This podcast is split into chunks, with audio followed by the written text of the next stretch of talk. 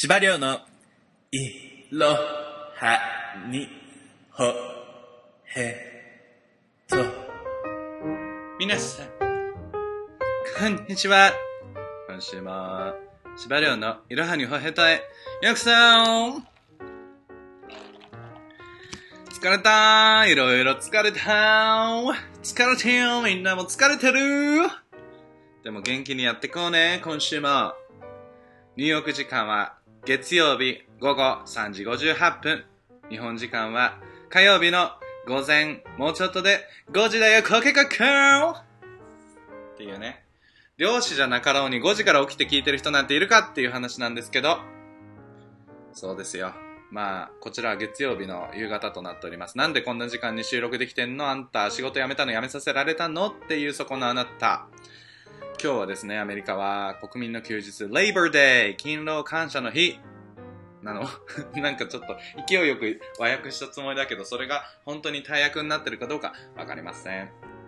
ということですね。金曜、土曜とですね、もうなんかこう考えるともうここ2週間ぐらいはもう大変なスケジュールで私、本業とはかけ離れた、まあどっちが本業かって話ですよ。もう人、自分を弁護できない弁護士、自分の生活すら弁護できない弁護士、そんな司馬遼の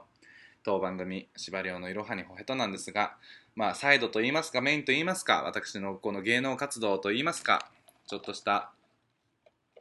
メディアの露出やパフォーマンス、そちらの方が目白目白押しのここ2週間でございました。ツインズニューヨークのニューヨーク、あ、YouTube ニューヨークの母として登場したあの YouTube 作品をはじめ、バーリンガルニュースは先週ございまして、先週とか先々週の木曜日ね、皆さん聞いていただいてありがとうございます。めちゃめちゃいいフィードバックもらっておりますが、私まだ自分のエピソードを聞いて、聞き切っていないので、一体何を言ったのかというのがちょっとよくわかんないんですが、まあそれにしてもいいフィードバックということで、なんでこんなにいい温かな言葉をいただけちゃうのか、ちょっとよくわかりませんが、何にせよありがとうございますと。で、それで、今週というか先週間も月曜になっちゃってるからね。先週今パチンといったのはちょっとお箸を割りました。ちょっとお腹が空いてもう収録とあの 栄養補給をちょっと同時にあの行おうという傍若無人な司馬遼でございます。こちらには豚の豚の煮たものみたいな韓国デリに行きまして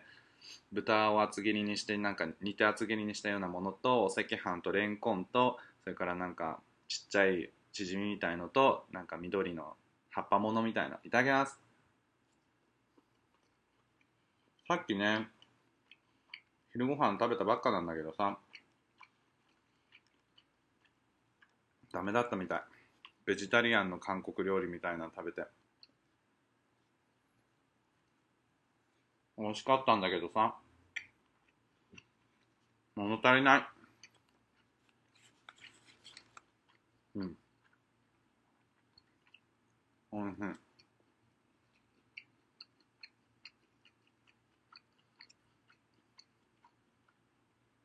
でですよ。まあ、先週の木曜日は、まあ、えっと、ご報告させていただくいただくと言いながら、あの直前になってしましまいましたが JWAVE の生放送の番組で東京ユナイテッドとおっしゃったと思います。その番組ジョン・カビラさんがホストを務めるそのような番組に私生出演してさせていただきましてでそこでジョン・カビラさん直々にニューヨークに来られていたのでインタビューしてもらって10分ほどというとっても短い時間でございましたがそして私のようなこんなね、間延びするコミュニケーションしかトレーニングが、ね、これだからもう、ポッドキャストっていうのは練習になんないと。何もジングルもなければ何のタイムラインもなく自分の言いたいことを言いたいだけほざくっていうこういう番組なのでね。なんか時間管理がの徹底ができていないということで、10分なぞ10秒に思えてしまいました。とスッと入って、ひなって、これから楽しくなるってとこでもう、これでみたいな。今日はゲストの柴城さんでしたみたいな感じで言われて、えー、みたいな。うんふん。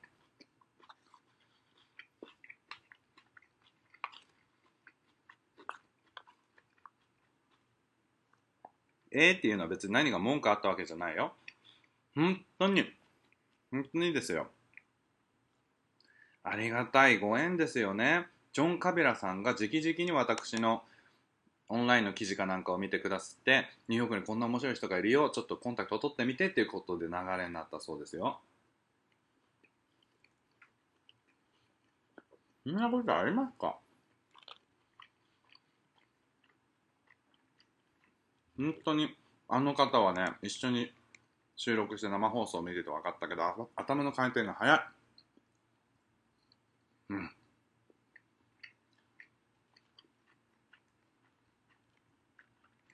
だってその日、夕方、こっちのニューヨーク時間の夕方で、日本時間の早朝の生放送に合わせてたんだけど、ニューヨーク時間の朝には、なんか食レポとかその日の放送に使うネタをその日の朝に行かれて撮ってでその夕方から収録してってやってんのに全然疲れなど見えない。すごいよね。うん。やっぱね、キャリアがさすがとしか言いようがないよ。ああいったお声をね、あの、皆さんにお届けするのをね、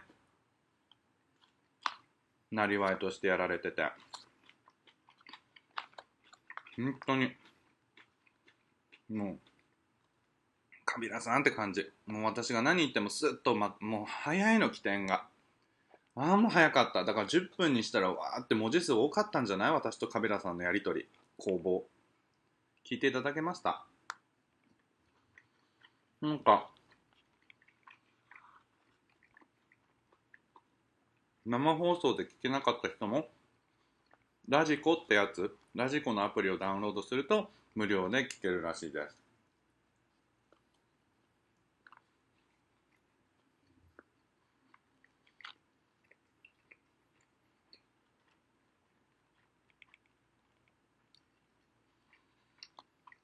ただラジコにはお住まいの地域ではなんとかかんとかっていう地域のあれがあるから私は何もしないのではちょっと聞くことができないんですが知り合い情報によるとなんか BPN っていうのをなんかコントロールできるアプリだかなんかをプラグインだかをダウンロードするとアメリカにいながらも聞けるということでまだそれが試しきれてないというかちょっと失敗続きで うまくいってないんですが私も自分が出た回をちゃんと聞き直して反省をしたいと思っておるのでそういうことができればと思うんですがちょっと私の方ではまだ聞けてません。が皆さん日本にいる皆様はちょっとぜひ聞いてみてください。ラジコに行って。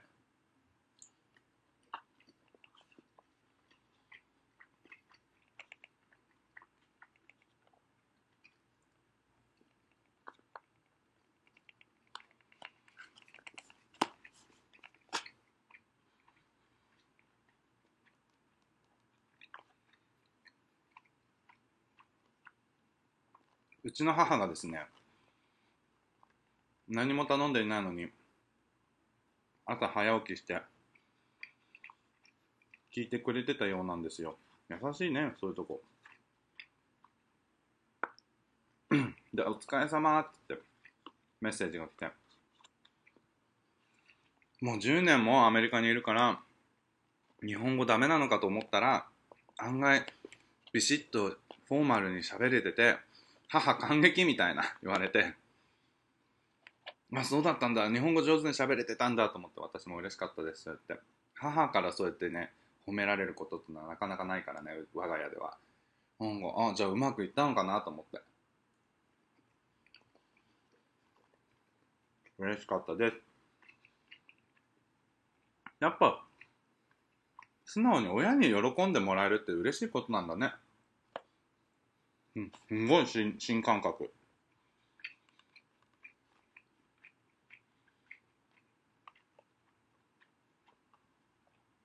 だから、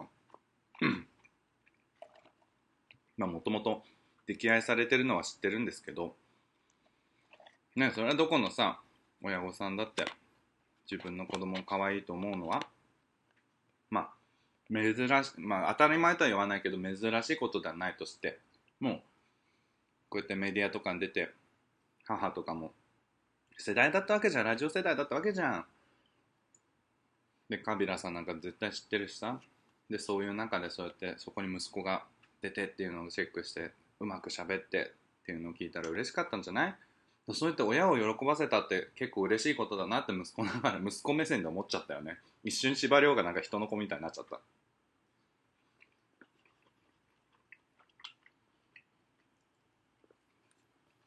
う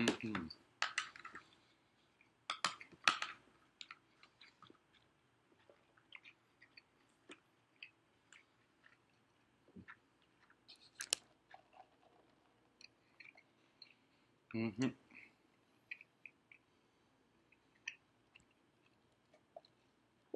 そうだからジョン・カビラさんとの対談は本当に本当にうん本当になんかありがたいというかええー、みたいな。だって本当にうん。下調べしてくれたりくだすってたり私の記事を読んだだけじゃなく絶版になった金木犀の向こう側すら読んなんか中古で手に入れたのか。読んでくだすって。ほんと。なんなんつうか親切だし親切だし仕事に熱いよね。私なんていうか無名の人をさ下調べしてくださったんでその過酷な時差ボケもあるスケジュールの中でさほんと。だからほんと。どんなお仕事でも舐めちゃいけないなって思った。ほんと舐めちゃいけないんだよ。どんなちっちゃい仕事でも。いや私にとっちゃ大きい仕事だけどカビラさんからしたらちっちゃいさインタビューじゃん10分枠のよくわかんない弁護士のマルチな人ってことで。なのにあんだけ大切にこの10分を構成してくれたっていうのは本当にさ勉強になったよね。だから私も民舞座でさ踊らせていただいてるけどさどんなどんな舞台も舞台だからと思って踊れってことで教育受けてるけど本当その通りどんな地べただろうがどんな地べた以下の高さだろうが舞台だろうがねえ舞台は舞台っていうかお客様にいつでも見られるっていうことでは同じだから大切に大切に踊るのよ。うん。それに通ずるものがあった。勉強になった。んでもって。だからそういうのがあったから本当に嬉しかったししっかりこれからもメディアのお仕事っていうかメディアのお仕事とか有名になりたいなとかじゃなくてちゃんと失礼のないようにしなきゃと思ってカビラさんが日本に帰られる時にちょっとお土産の足しになるようななんかアメリカで流行ってる 歯磨き粉。環境に優しい歯磨き粉とか、まあ、お菓子類とか安いんだよ。そういうの詰め合わせてそれから手書きのお手紙書いたりして出した。あの出したの。まあもちろん出させていただいてありがとうございますってことでそういうお出ししたのね。お渡ししたの。でそれでちょっとしたお話の時に金木犀の向こうが変えましたよ読みましたよってなってたからあやりすぎて、うん、やってやりすぎることないんだなと思ったよね。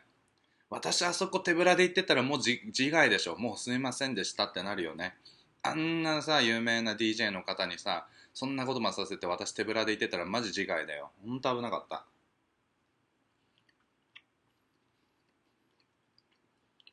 本当にね。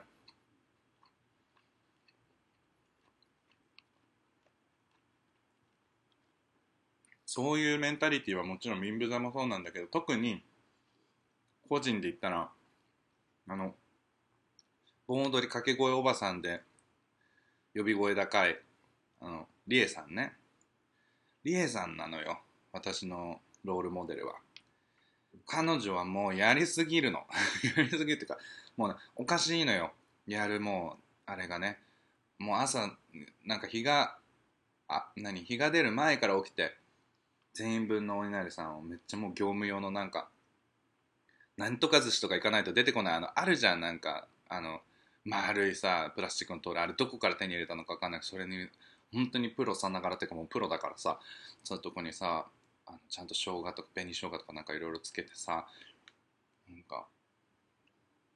お稲荷さん全員分やってさパフォーマンスにこしらえてくれたりさ。すんごいエクストリームなのねそのホスピタリティの具合が。でもあれは私の中ではもうなんだろうゴールだよね。だからもう気持ちがあるなら表現してしすぎることはないと思ってるから気持ちがないなら何もしちゃいけないよ。どんな相手が偉かろうと媚びだけは絶対売らないって決めてるけどでもリスペクトや感謝があるんだったら私はもう絶対後悔しないぐらい。でもそうすると本当に私って至らなさだらけでさああこれで疲れたサボっちゃったとか甘えちゃったとかさそういうことばっかだからさやっぱね長男だしさ姉が上にいるから一応末っ子だしさ甘やかされてんだよね。そういうとこもんとビシッとやんないとリエさんみたいね。うん。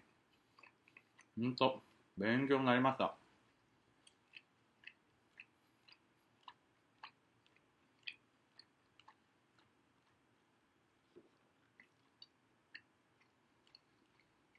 ん。でそれで金曜日と土曜日。うん。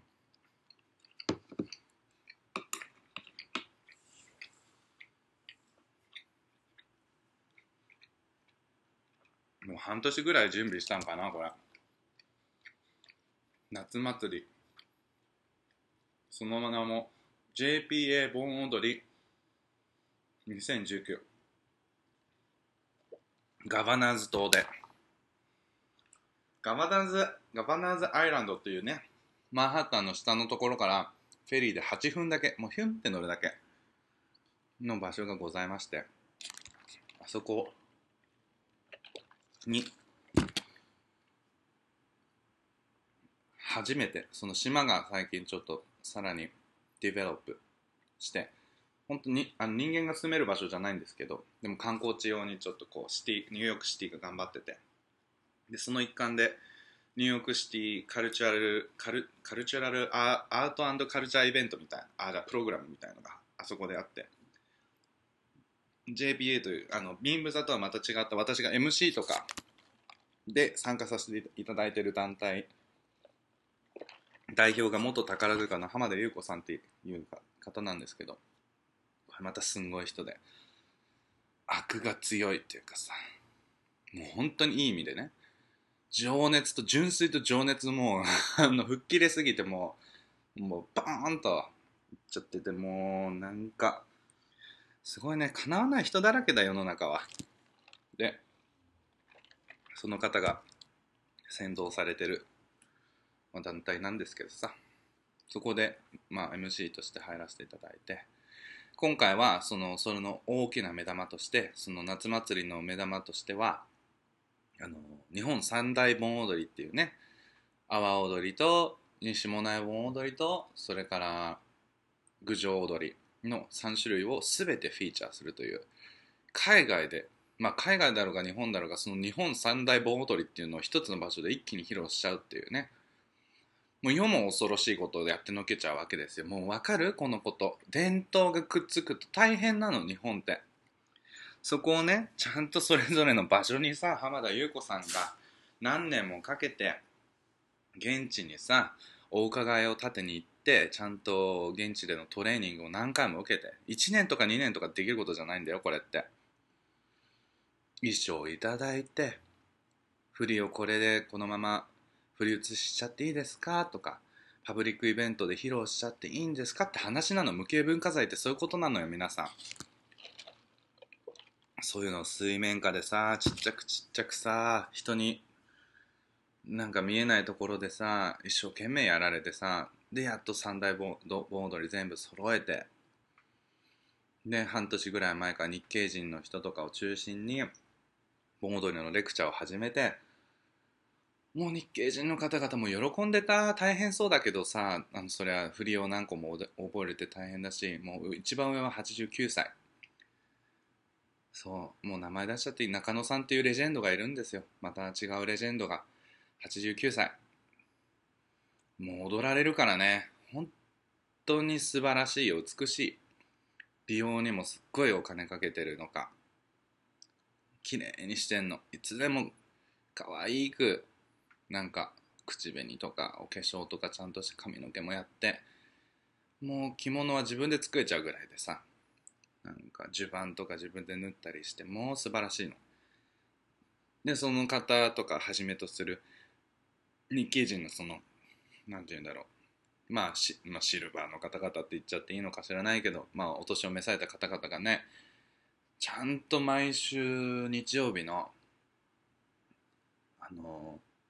リハーサルというか practice practice にちゃんと来られてで全部3つの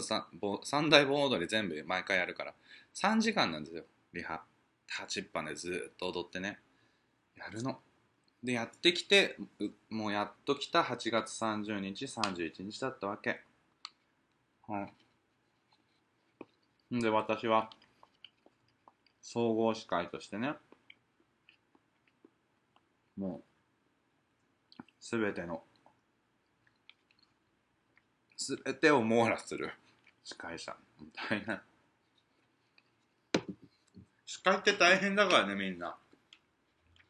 本当に大変よ。もう。時間タイム タイムラインからイベントの種類から今あれ巻いてんの押してんのみたいな。全部分かって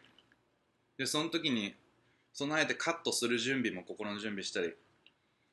なんか不足して場をつなぐこともできなきゃいけなくて。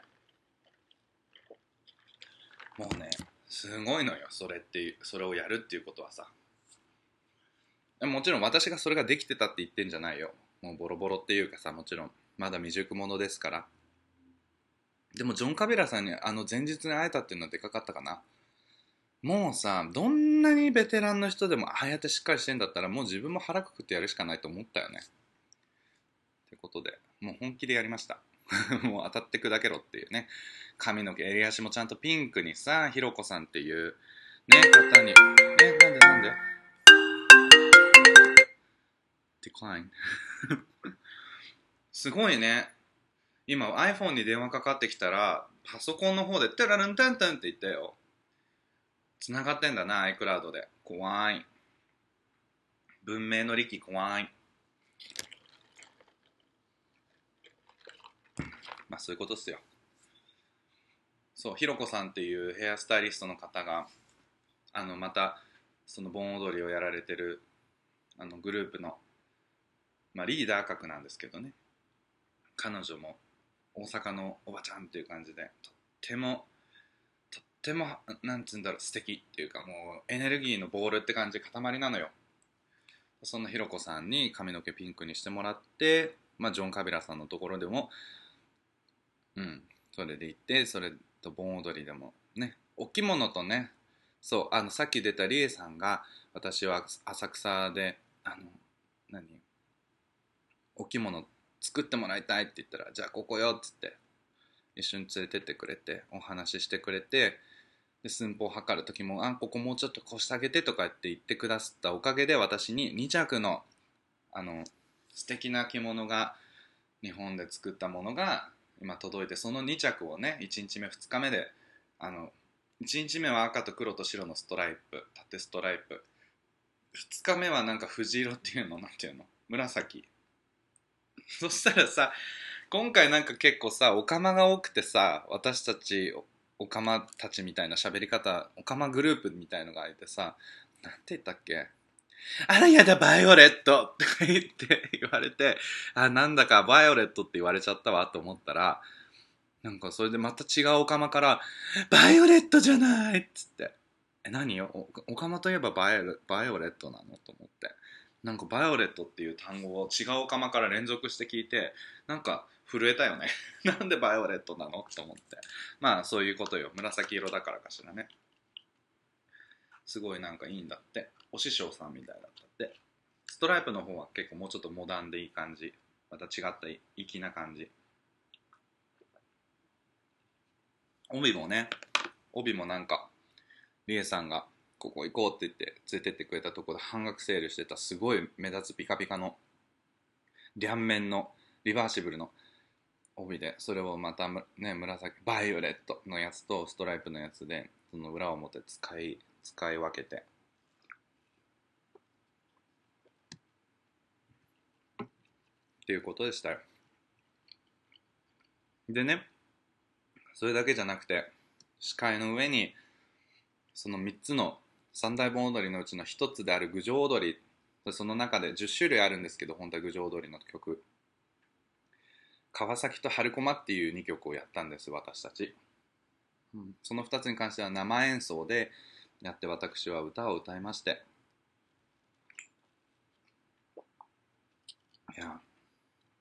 生演奏っていうのはね音楽ちょっとかじってた身とすればさ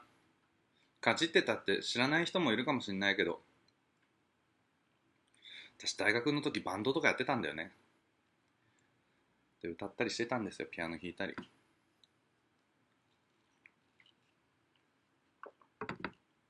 生演奏っていうのは本当緊張するね。踊りの私は踊りより全然緊張する。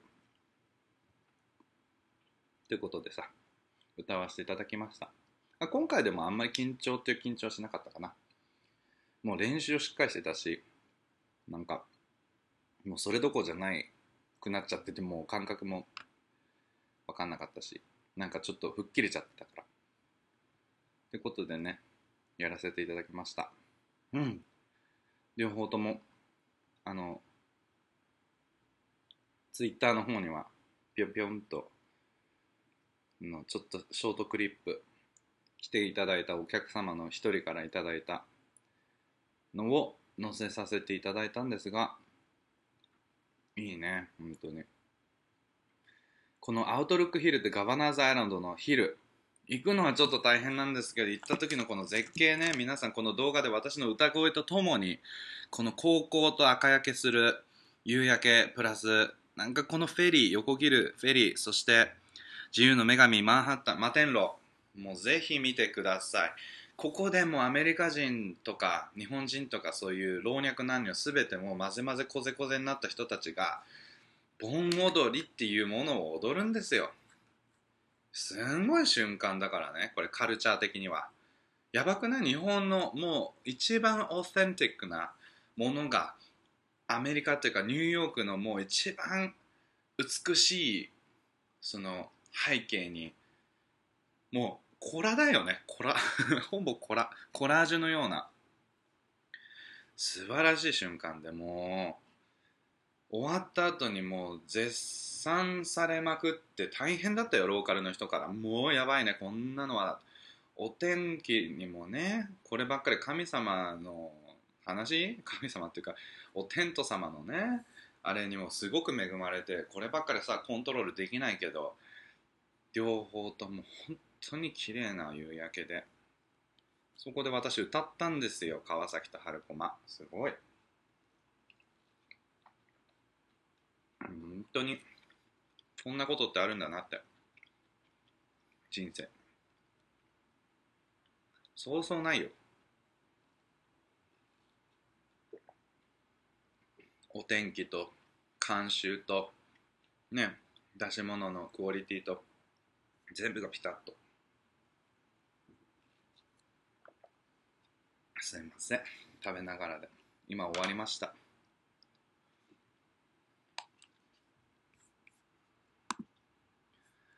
し。もう急に黙ったりしません。あとはコールドブルーだけです。コーヒー。ということで。西門屋盆踊りという亡者踊り？なんか死んだ人をの霊が霊魂が体に乗り移って踊るみたいなそういうおどろおどろしいものがございましてそれも三大盆踊り盆踊りの一つで一番こうなんか優雅と言ったらちょっと違うけど何にせよきなんかエレガント品その独特のこの品がもうちゃんちゃちゃんちゃちゃんちゃちゃと全然してなくてもあんまりこう吐くなんだよ。手拍子がまずないはずでしょ？ないよね。スーって感じ。本当にこうお化けって感じなんだけどお化けっぽい振り付けなんだけどね。で踊る人は2種類の、まあ、衣装があって特に違うのが頭にかぶり物なんだけど一つは黒い布が顔の前にこうあって目のところだけカットアウトしたって目がそこから出てて。鼻のところにはボタンが一つちょんって縫い付けてあったり。それが、えっと、死んだ方の魂が乗り移ったバージョンのダンサーの衣装でそれからあの阿波踊りとかでもあるその茶道家さとかあっちの方でもよく使うあの傘。前にニューンって出てる顔が見えなくなる傘。あれがもう一種類。であちらはえっとお米の国である日本のそのお米の収穫が良くなりますようにって言って願うためにかぶる傘なんだそうで。なんでこんなことを知ってるかっていうと何を隠そう。そのアメリカまでですねそのかあの何？あ秋田から秋田県からその保存会の西村盆踊り保存会の皆様14名のマスターがこのイベントのためにニューヨークに上陸してくださって金曜土曜両日両日とももう大活躍で踊ってくださったり生演奏もしてくださったりもああいうのってねもう何ものにも変え難いの文化としてもう色濃いのよ。もうね全てそう。もうなんかここにいていいんですかっていうレベルになっちゃうわけ。もうすごすぎてビンビンすぎてそのなんかこう鍛錬の集大成みたいのがあるわけそこに。プロとしての。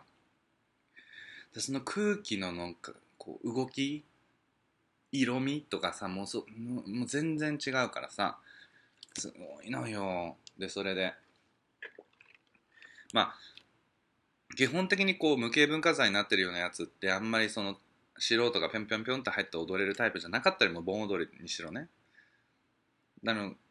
そういうものじゃなかったりもするんだけど西馬内の方々があの、ね、一緒にニューヨークでニューヨークで練習されてた方は一緒に踊ってもいいですよなんていうことで言ってくださったので最後のそのヒルのアウトルックヒルっていう丘の上では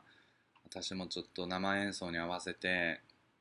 こう西本屋盆踊りの温度と眼形っていうね2つ2曲あるんですけどちょっと踊らせてもらったんだけどもうその間その横にいるのよそのプロの方が。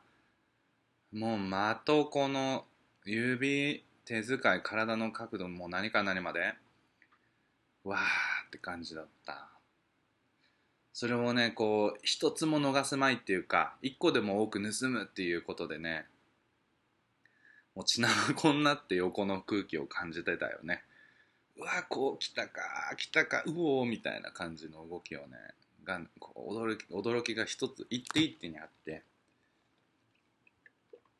それを逃すまいと、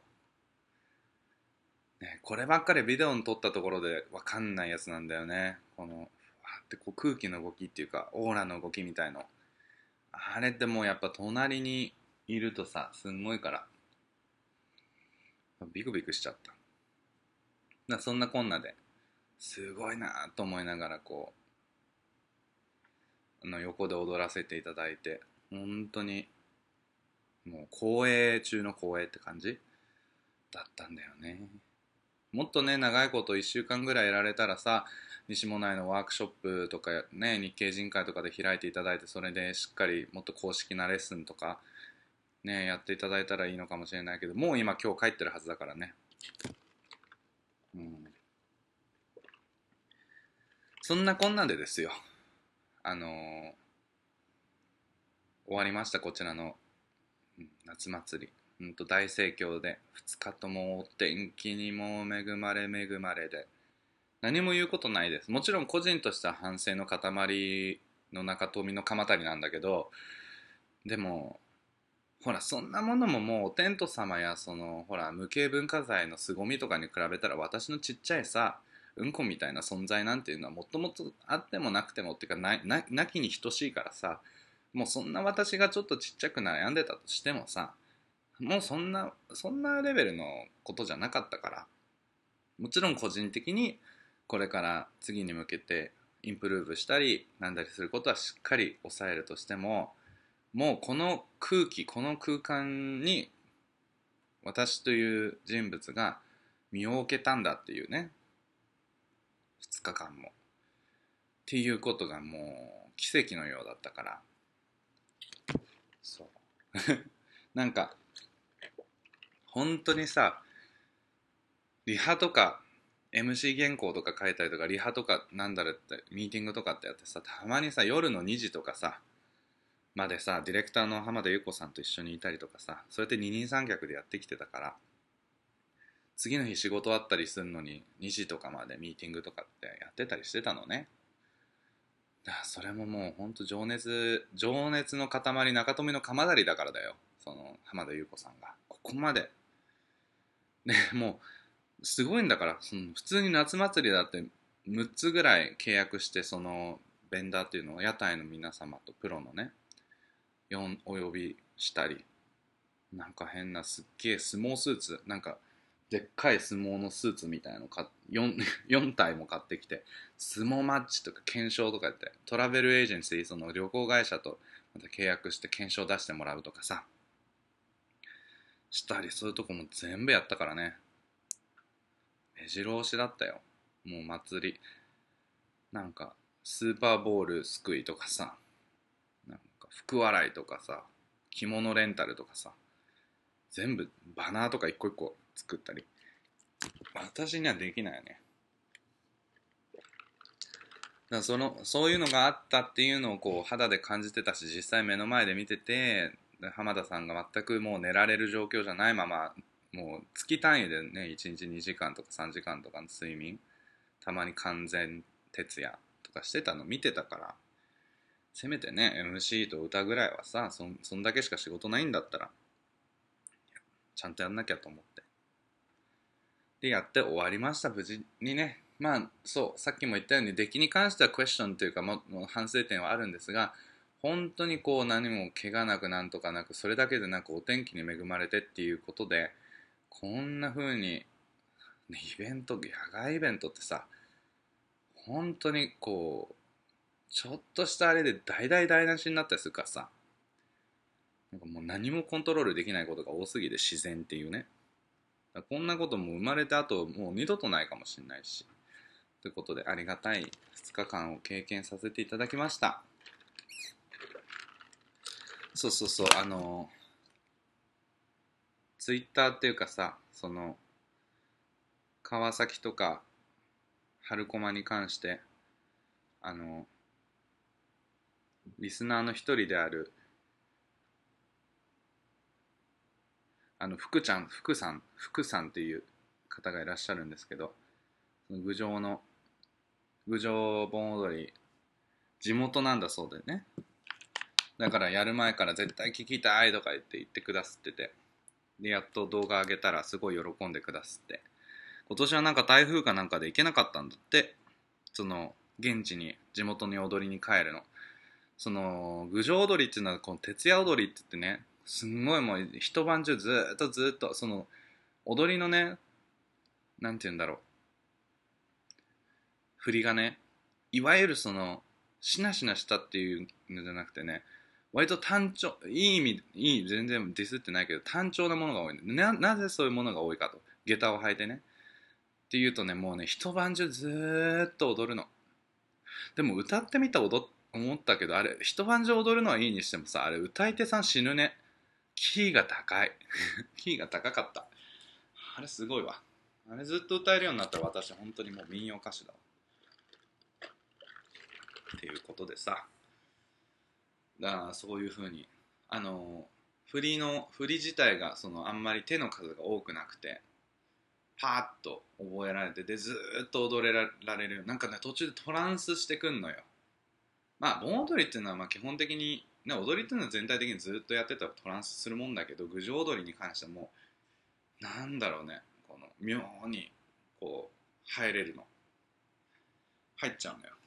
だからねその三大盆踊りの中でもやっぱり一番こうお客さんが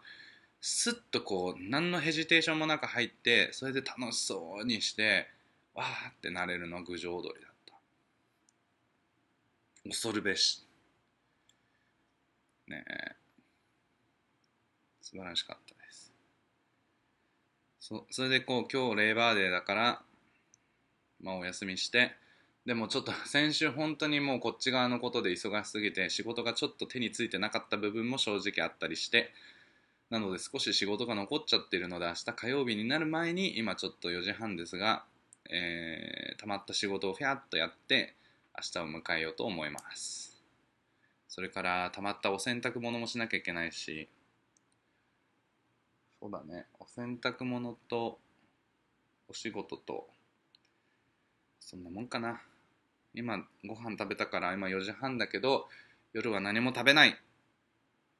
次なる目標は10月にまたクロスフィットオープンっていうねクロスフィットの全世界の祭典がございまして。みんなみんなでこう同じ